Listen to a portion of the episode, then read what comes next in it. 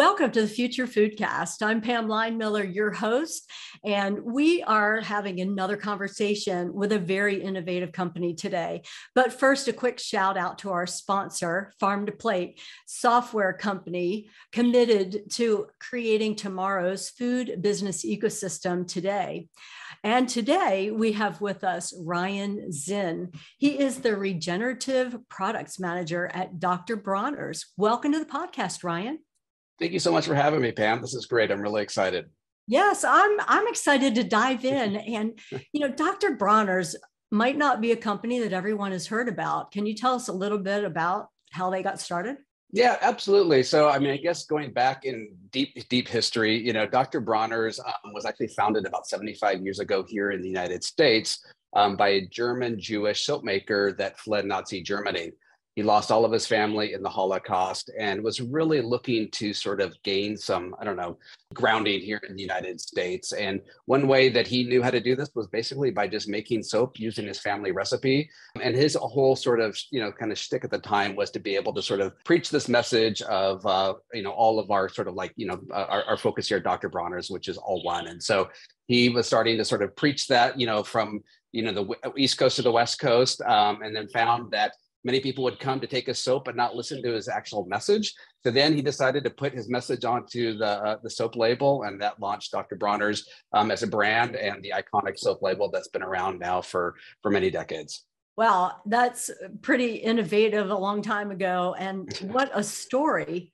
You know, to lose everything and then kind of, as we say, pull yourself up by your bootstraps and get that old family recipe for soap and really make that into something. Now, he was on to, you know, his premise for his soap and all in one product was really innovative at the time, but is kind of uh, right in the in on message for today's consumer.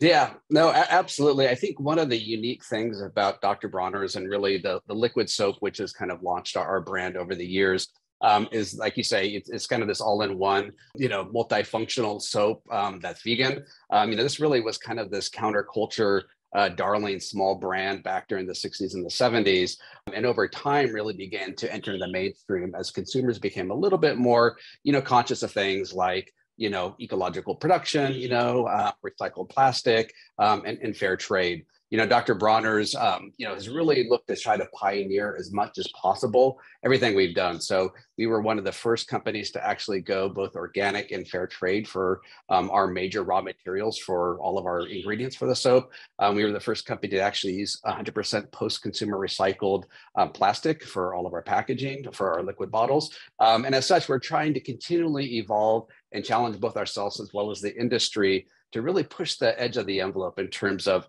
you know, what does true sustainability look like, both for people and planet?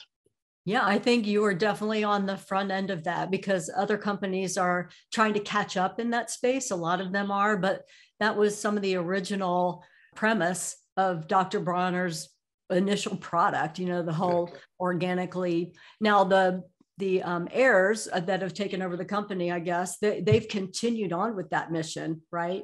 Indeed. So this is one of the greatest stories I've seen kind of in family businesses in a long time. You know, as, as a family business, Emanuel Bronner, you know, launched Dr. Bronner 75 years ago um, this year. And over time, um, you know, his grandsons, uh, David and, and, Mike Bronner, um, took over the, the company about, you know, almost 20 years ago now. And they really had this really strong commitment to um, organic farming, um, fair trade, um, and to really begin to sort of build out kind of our ethical footprint, so to speak.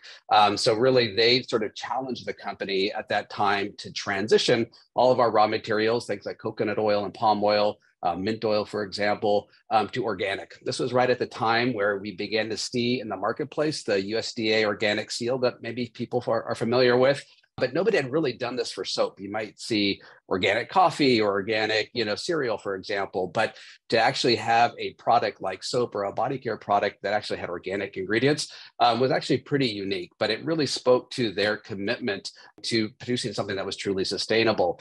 Um, and then what we quickly found um, over time was that despite the fact that we were buying organic certified uh, ingredients and raw materials, we really wanted to have a better understanding of what was happening with all of the farmers, farm workers and factory workers that were producing all of these raw materials for our soaps. And that actually led us to create a number of vertically integrated fair trade supply chains, which means that we've invested around the world in places like Sri Lanka, India, Ghana, and Samoa um, to build out actual sort of sister companies that are able to supply a fair amount of our raw materials directly to Dr. Bronner's. This means we can actually have a direct impact in the lives of many, many farmers all around the world. And one of the biggest challenges for farmers is actually to have some value addition in the country where they are working. So that led us to create mills, um, to be able to sort of process a lot of these products to be able to send to our, um, our factory in San Diego, California. And it also means that we have real transparency in what's happening on the ground. You know, all too often, whether it's body care or in the food sector, you know, you work with wholesalers or you work with brokers and you have really no idea what's happening throughout your supply chain. We really wanted to dig deep and figure out what was going on and to be able to have some way to impact that in a positive way. Wow, and that is very innovative, especially in the time frame that you were doing that, because the to have a window in and actually feed on the ground with the farmers who are growing your source materials and like you said that whole organic label was so much more common for foods that we eat but not necessarily products that we use that affect our bodies like externally and yeah. and that whole idea i mean just the innovation the innovative thinking at the time and and doing the right thing by the people that were really critical to having that good quality product. I mean, it is a lot of investment. You know, you're trying to educate the farmers, you want to keep them farming, you want to provide some support in their communities. And like you said, if you're building mills in their area, possibly, you know, that's also bringing more employment to the area. So it's all a positive up leveling all the way around. I, I just think that's great that Dr. Bronner's has committed to that investment in the different areas where they source materials. Indeed, you know, I think our experience over the last 20 years has been that one, we want to make sure that our product has high integrity, you know, both from a social and ecological perspective. That's number one. And then two, we want to make sure that whatever we do around the world really as a sort of, you know, I, I, often think of it as kind of a lighthouse, you know, in that we want to sort of provide a model that can be replicated and that can be scaled. You know, uh, we don't want to be the only company that's actually doing this. In fact, we really look to collaborate with other brands um, because the reality is, is that, you know, even though Dr. Bronner's is a, a medium-sized company, um, you know, there is so much work to be done, you know, in rural communities around the world. And so that means that we get involved in not just working directly with farmers or building mills or commercializing sort of um, some of their harvest, but we also do a number of fair trade projects that really focuses on sort of rounding out the true sustainability of a local community, whether that's supporting, you know, education, healthcare, um, you know, really you name it. We just uh, launched a plastic recycling project in Ghana um, this year as a way to provide not only additional income, but also provide different ways that we can actually clean up the environment. So we're really excited about trying out different ways to actually be a good sort of corporate citizen and to have a true impact on the ground. Yeah. And you talk about the size of your company, but you source in, I mean, how many countries? Yeah, so right now we source from about 20 countries um, all around the world, you know, some parts of Europe, um, throughout Africa, Asia, and the Pacific, um, even in, in Latin America as well. And so really our goal is to be able to continue to, you know, provide all of the raw materials necessary for Dr. Bronner's, of course, but we've also looked to diversify and sell to third parties. One thing that we really learned, and I think was really a, a, key lesson from COVID, is, is that you can't rely on one single customer. And so that means that we try to sell a lot of the production that we produce on the ground um, to third parties in Europe and in the United States, and also look for ways for farmers to diversify. So most farmers grow more than one crop, and it's one thing to actually have an organic premium and a fair price for farmers for that one thing that they produce, let's say coconuts for coconut oil. But the reality is that they produce a lot of other things as well. And so for them to have a really, truly you know, stable livelihood and, and a just livelihood, we are looking at different ways that we can actually commercialize and support their diversification. In large part because the world is a little bit of a crazy place. Um, we're entering into this crazy cycle of, you know, recession and climate change. And so we're looking for different ways to be able to support farmers. And to be quite honest with you, this is really kind of in our enlightened self-interest as well. One of the big takeaways from COVID, at least for me, was had we not had those long-term standing relationships with farmers and our local companies, we would have been, uh, you know, in deep trouble as far as being able to source and keep the lights on, so to speak. And so, because I think we had that relationship, because we made that investment, we were able to weather sort of the disruptions in the early days of COVID a little bit better than other companies because of those relationships. Yeah, building you you made the investment to build those partnerships way before there was some kind of need to to test them, right? And uh, the latecomer showing up and saying, "Oh, I I need this or that. They're like, well, where have you been for the past however many yeah. years? And, you know, you are making the investment and doing the right thing by what Dr. Bronner's values are, paying that forward. But there's a lot of other benefits too. You talked about diversification for the farmers to be able to grow different things. And that might not necessarily be something you need, but you're saying you're then trying to help them find additional uh, buyers for for those products. In other words kind of just helping them figure out how to um, be be able to sustain their ability to farm. Is that yeah. Understanding? Indeed, I think you know our experience over the last probably ten years or so now was one you know, Dr. Bronner's has always been a soap company. Uh, we really sort of, you know, built up the brand on our liquid soap. That's probably the most iconic, um, you know, product that we offer. And over time, you know, we were able to develop and build out other product lines as well, including things like bar soap.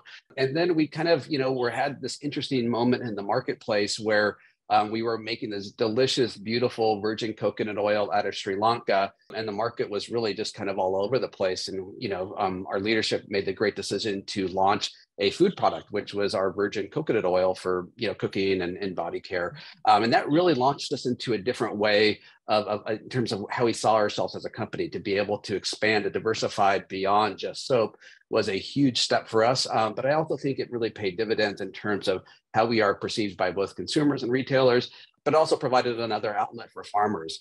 That then led us to take that similar experience and look beyond uh, virgin coconut oil and look at other products as well. So, you know, we were working with farmers in West Africa, in Ghana, um, over the course of the last 10 years or so. You know, they supply all of our organic and fair trade palm oil. Um, but as I mentioned, you know, farmers grow a lot of other stuff, including cocoa.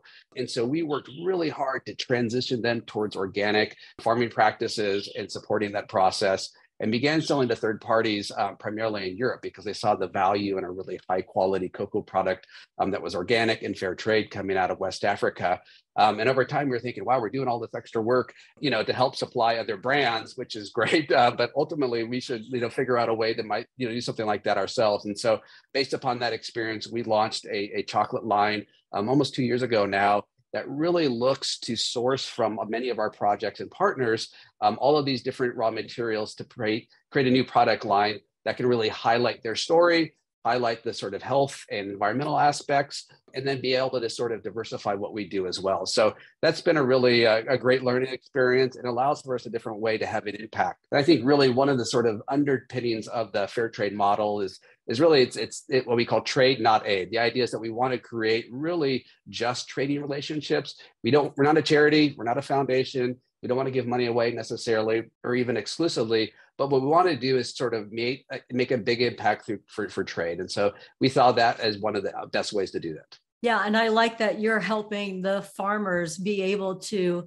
you know, stay in their farming and and you're giving them the resources to do that, you know, partnering with them. Like you said, you're not a charity organization, but you are providing a lot of resources to help those farmers either source their products in other ways. It's also helped Dr. Bronner's move from products we use outside of our body to products that are consumable that, yeah. that still have that you know that's what i'm hearing here you know you move to the coconut oil and the chocolate and uh, who knows what's next i mean you might know what's next but yeah. just just enabled you as a benef- benefit to what you're doing and how you're trying to make this a positive all the way around, you're able to expand your business as well. And I think that's a great model for other businesses.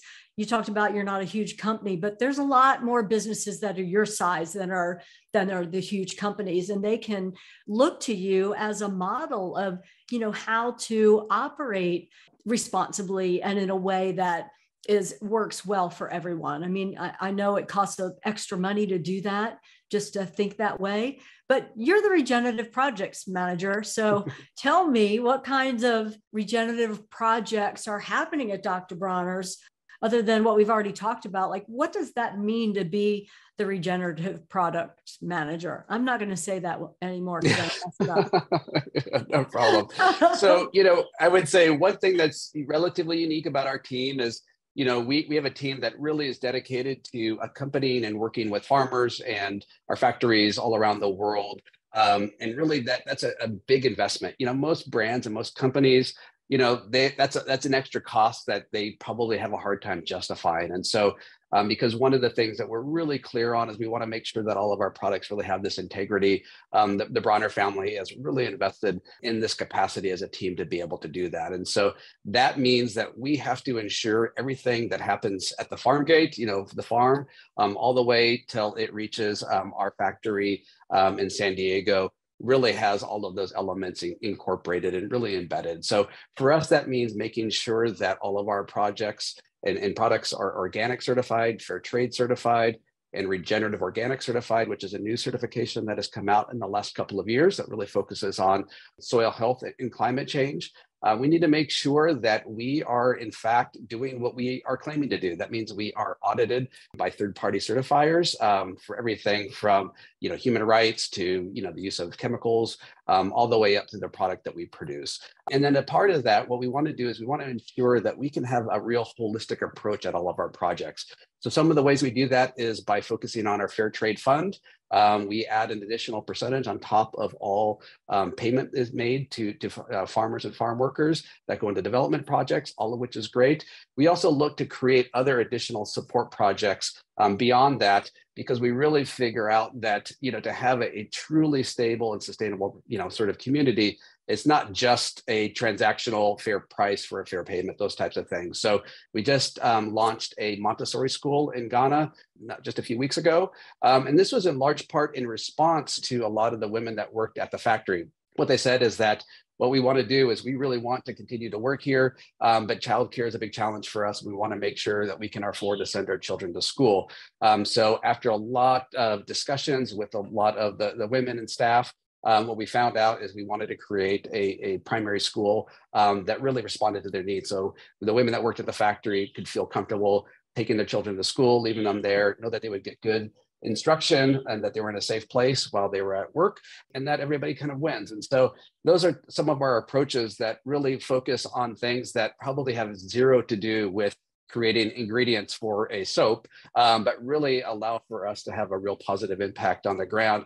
And ultimately, it's, it's in our best interest. I, would be perfectly honest with you.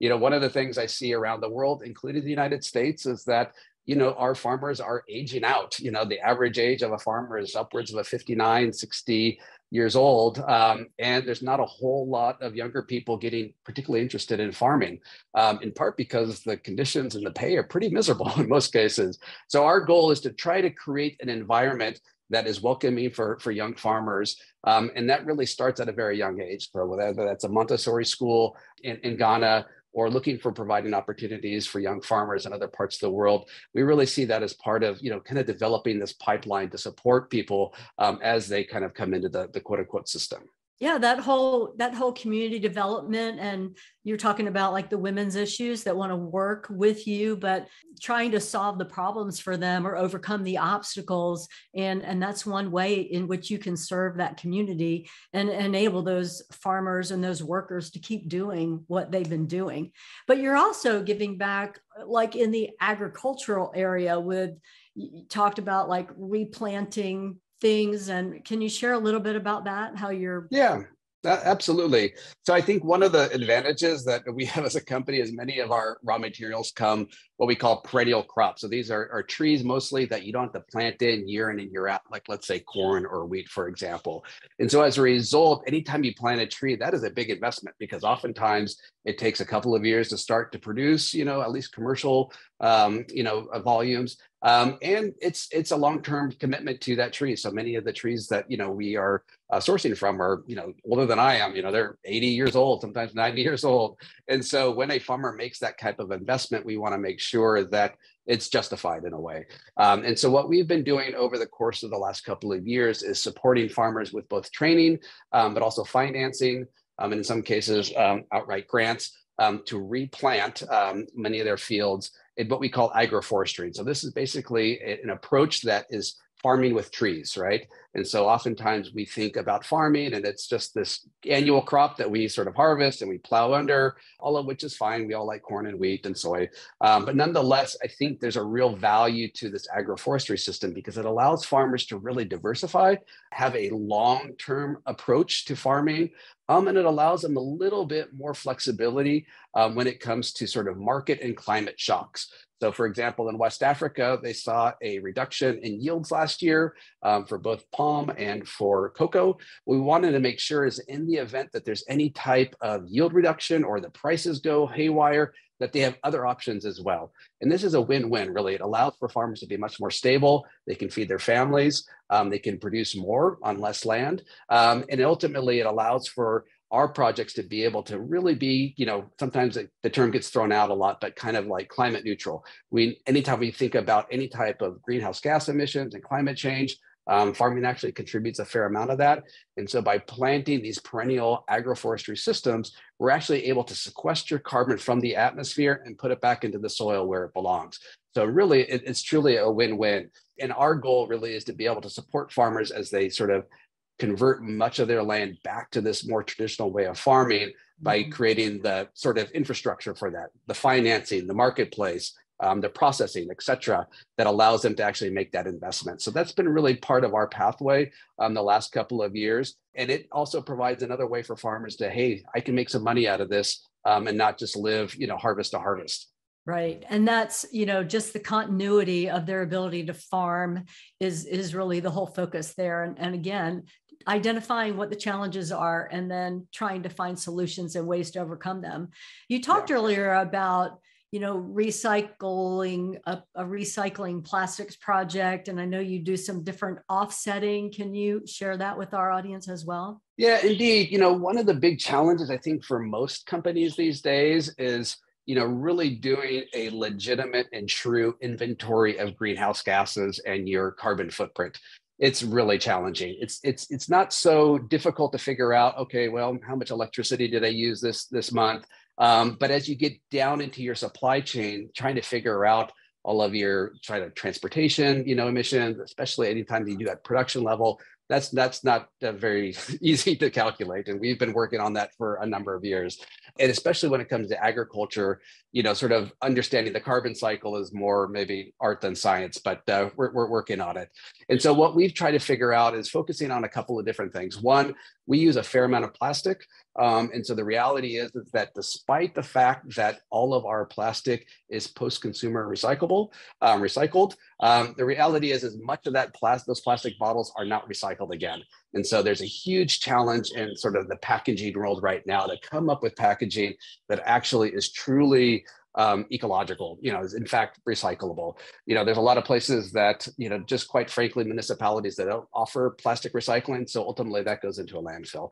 So what we want to do is figure out how to truly take responsibility for our plastic footprint. And we've tried to figure out, like, looking at different ways to do that. And the offset market is one where you work with a third party and you try to sort of reduce, you know, sort of net out more or less what you've, you know, uh, produced. Um, and in reality, we found that to be a little bit, you know, not really matching kind of like our, our expe- expectations. Offsets are great um, as sort of this transition moment, but I don't really know if they make a true long lasting impact. So what we've been trying to focus on for both plastic and for greenhouse gases is insetting, focusing primarily within our own supply chain to address the, any issues um, as, as opposed to buying offsets from a, a third party. So that means that we're focusing primarily on reducing our carbon footprint, both on farm, but also at all of our factories and then also addressing things like plastic as well. That means by collecting plastic, all, all, the areas where we're working to ensure that we're able to sort of address that within our supply chain.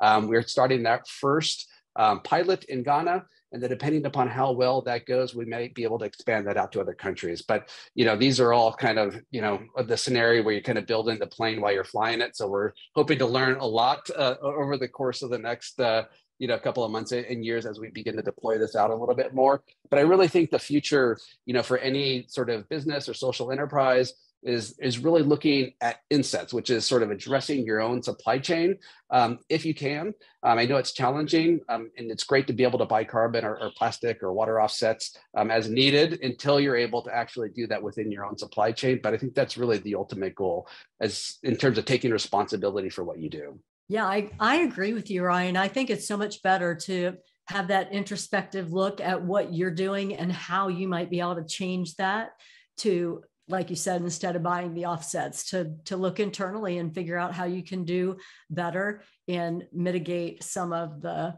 challenges that you're eh, you know continuing to have with what emissions you're putting into the environment or whatever yeah. that might be that's happening in your supply chain um, one more thing that's really curious and really unique about Dr. Bronner's is in your pay scales, how you do that corporately. I think that a lot of corporations um, will be surprised at how you do your pay structure. If you could share that with us.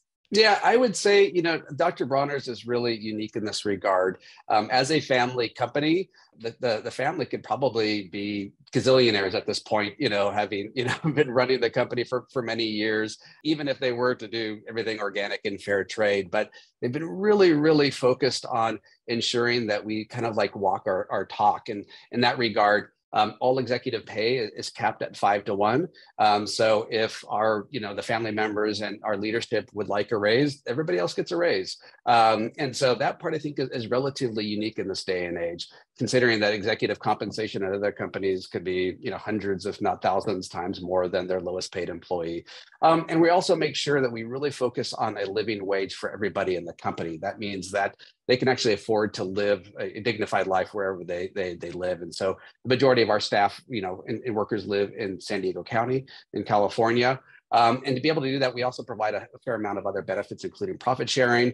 Um, Dr. Bronner's is one of the only companies that provides pretty much 100% healthcare. Um, we have no deductible, and that allows for us to be able to make sure that we are really taking care of our, our um, you know, our, our, team, you know, in large part. Um, and because you know we have this this this cap on executive pay, that also gives us additional funding to be able to provide you know money to great causes you know and so since we're actually going on two 20 years now.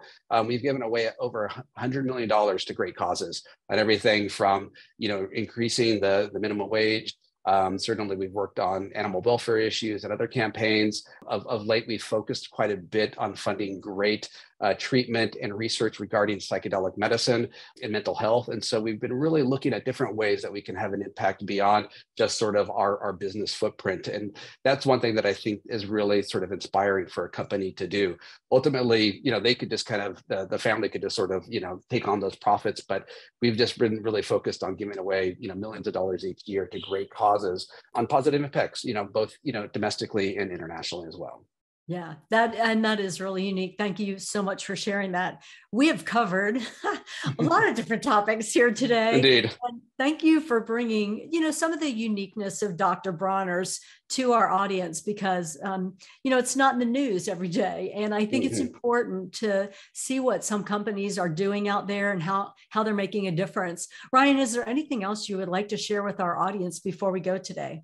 Well, I would just say, you know, um, our chocolate is delicious and you can actually find it at many more retailers and even online. So I would encourage people to either check out our, our web store and our website, which is drbronner's.com. And, you know, certainly take a look for, you know, soap or uh, chocolate when you next time in the, in the grocery aisle, because, uh, you know, the, the chocolate's delicious and uh, it goes to a great cause.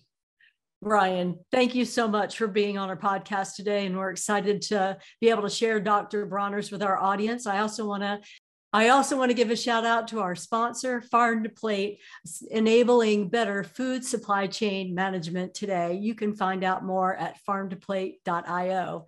Thanks for listening to Future Foodcast. Future Foodcast is powered by Farm to Plate, the leading food blockchain platform. Subscribe on YouTube or wherever you listen to podcasts to stay up to date with the very latest innovations in the food industry.